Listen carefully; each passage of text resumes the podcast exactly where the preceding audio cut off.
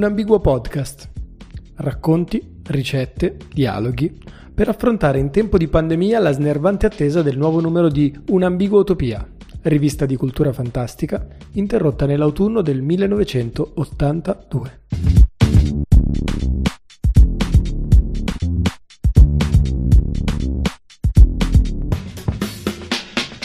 Giorgio Griziotti è uno degli animatori del progetto Effimera.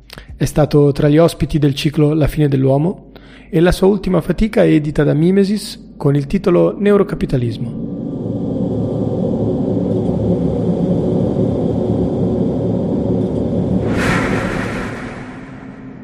Dalla Cina con amore. È stato quando siamo riusciti a craccare Grande Balzo, il più potente computer quantistico mondiale, cinese ovviamente, che, che ci, siamo accorti che al suo interno girava un modulo software che per comodità chiameremo Time Machine. Benché il Laboratorio Nazionale di Informatica Quantistica di EFEI, che lo aveva progettato, rivendicasse per grande balzo una potenza di calcolo miliardi di volte superiore a quella dei supercomputer tradizionali, in realtà questa manna restava teorica e non completamente utilizzata. Nonostante la prodezza tecnologica della sua architettura e i suoi 100k qubits, i cinesi si erano rassegnati a utilizzare il sistema operativo FreeQuantum, ultimo grande progetto del comune della Free Software Foundation, anche se certo non ne gradivano la trasparenza e le regole FOSS, Free and Open Source Software. Tutto ciò era di dominio pubblico. Nessuno però sapeva che in una start-up della Inoue di Pechino, la Silicon Valley cinese, era stato sviluppato un software capace di cambiare la percezione del tempo dandogli una diversa piega. Questo flusso veniva trasmesso ad un utente tramite una app e un dispositivo mobile denominato Time Glass, una speciale versione di occhiali smart. Il sistema richiedeva però una grande potenza di calcolo per ogni singolo utente e solo un megacomputer quantistico avrebbe potuto pilotare una moltitudine di utenti simultaneamente. Intuendo le prospettive biopolitiche dei Time Glass, l'amministrazione cinese prese il controllo della start-up e lanciò il progetto Lunga Primavera. L'obiettivo ufficiale era il miglioramento della qualità di vita delle maestranze e quello ufficioso l'aumento della produttività. Indossando i time glass connessi, ogni maestranza poteva lavorare per lo meno 10 o 12 ore al giorno, avendo l'impressione che ne fossero trascorse solo 7 o 8, benché il suo corpo restasse ancorato all'UTC, il tempo coordinato universale o tempo civile.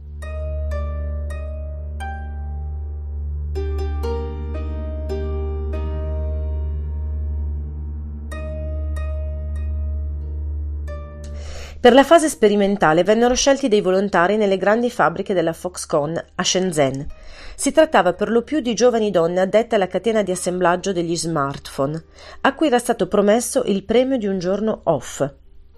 Nel periodo di test si limitarono le durate delle giornate lavorative e fu un successo. Le partecipanti alla fine del loro turno erano più distese e di buon umore, anche se poi, bene o male, la stanchezza fisica riaffiorava. Quando alla Foxconn si sparse la voce di questa app straordinaria, i volontari si moltiplicarono, tanto che fu difficile accontentare tutti subito. Rari erano quelli che restavano piuttosto riservati, perché intuivano che nonostante le dichiarazioni ufficiali si trattasse di far passare la pillola di giornate eterne e di ore straordinarie non pagate. E infatti andò proprio così. Il governo lanciò in gran pompa il progetto Lunga Primavera, integrandolo al programma dei crediti sociali, SCS. Ogni lavoratore che aderiva avrebbe ricevuto 50 punti nella red list dei meriti, mentre il pagamento delle ore straordinarie fu rimesso in causa. Negli stabilimenti le timide proteste vennero subito messe a tacere dei sindacati governativi, di modo che il sistema potesse essere allargato ad altri settori.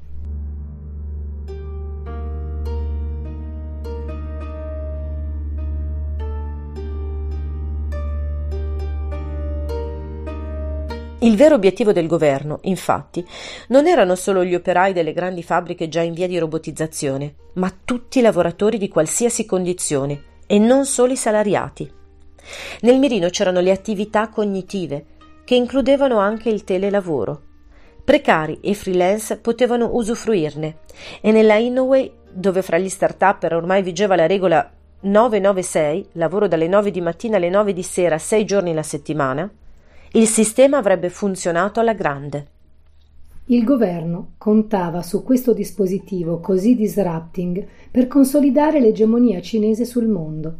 La produzione intera avrebbe effettuato un grande balzo e esportando il sistema nel resto del globo, grazie agli accordi con le GAFAM, il controllo mondiale delle nuove modalità di produzione sarebbe stato assicurato. Dopo un periodo di espansione quasi geometrica dei time glass in ogni settore produttivo, emersero i primi rumori su qualche scompenso sociale. Si trattava, per esempio, delle operaie con famiglia, che temporalmente disorientate non riuscivano più a far fronte alle incombenze domestiche.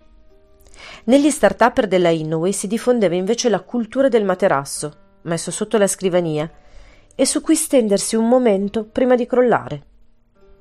La perturbazione dei ritmi biologici fondamentali prodotta dalla distorsione quotidiana del tempo stava producendo però un altro tipo di disturbo, un po' più inquietante.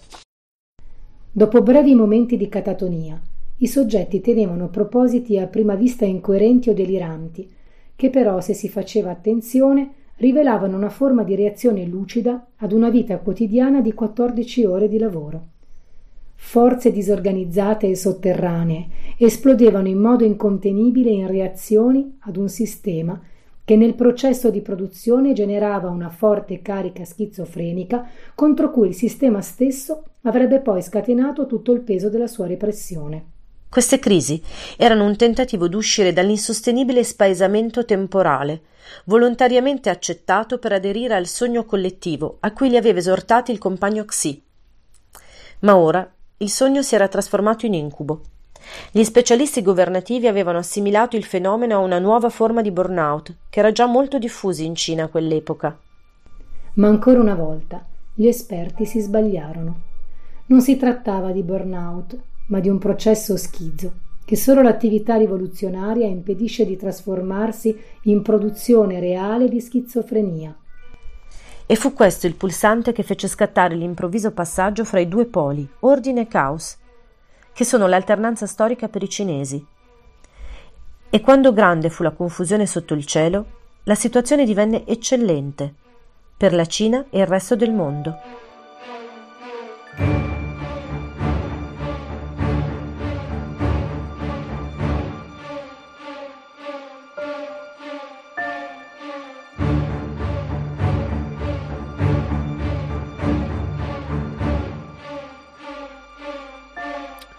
L'archivio digitale della rivista, gli audio del ciclo di incontri La fine dell'uomo e tutto quello che verrà sono reperibili all'indirizzo archivio-wow.online. Alla prossima puntata. Ah, e wow si scrive U-A-U, come un'ambigotopia.